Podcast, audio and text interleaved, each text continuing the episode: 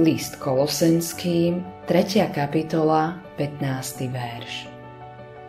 Nech pokoj Boží rozhoduje vo vašich srdciach.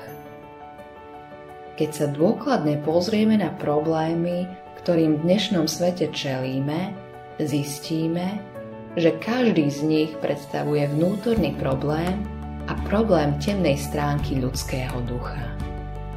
Z tisícov listov, ktoré dostávame, je zrejme, že veľká časť populácie čeli hlbokým osobným problémom. Líšia sa od človeka k človeku, ale existujú a všetky sú vnútornými problémami.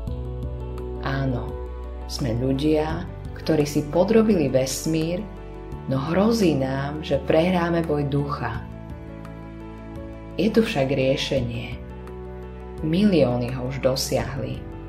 A to riešenie je v Ježišovi Kristovi. On vyhlásil Svoj pokoj, svoju voľnosť, svoju slobodu vám dávam Evanílium podľa Jána, 14. kapitola, 27. verš. Ak dnes otočíme reflektor pravdy na temnú stránku ľudského ducha a necháme Ježiša Krista, aby vládol v našich životoch, svitne nám nový deň. Odovzdaj svoje vnútro jemu. Modlitba dňa Ako často som hlboko vo svojom vnútri zranený, pane ale vedomie Tvojej lásky a súcitu mi prináša nádej a pokoj. Autorom tohto zamyslenia je Billy Graham.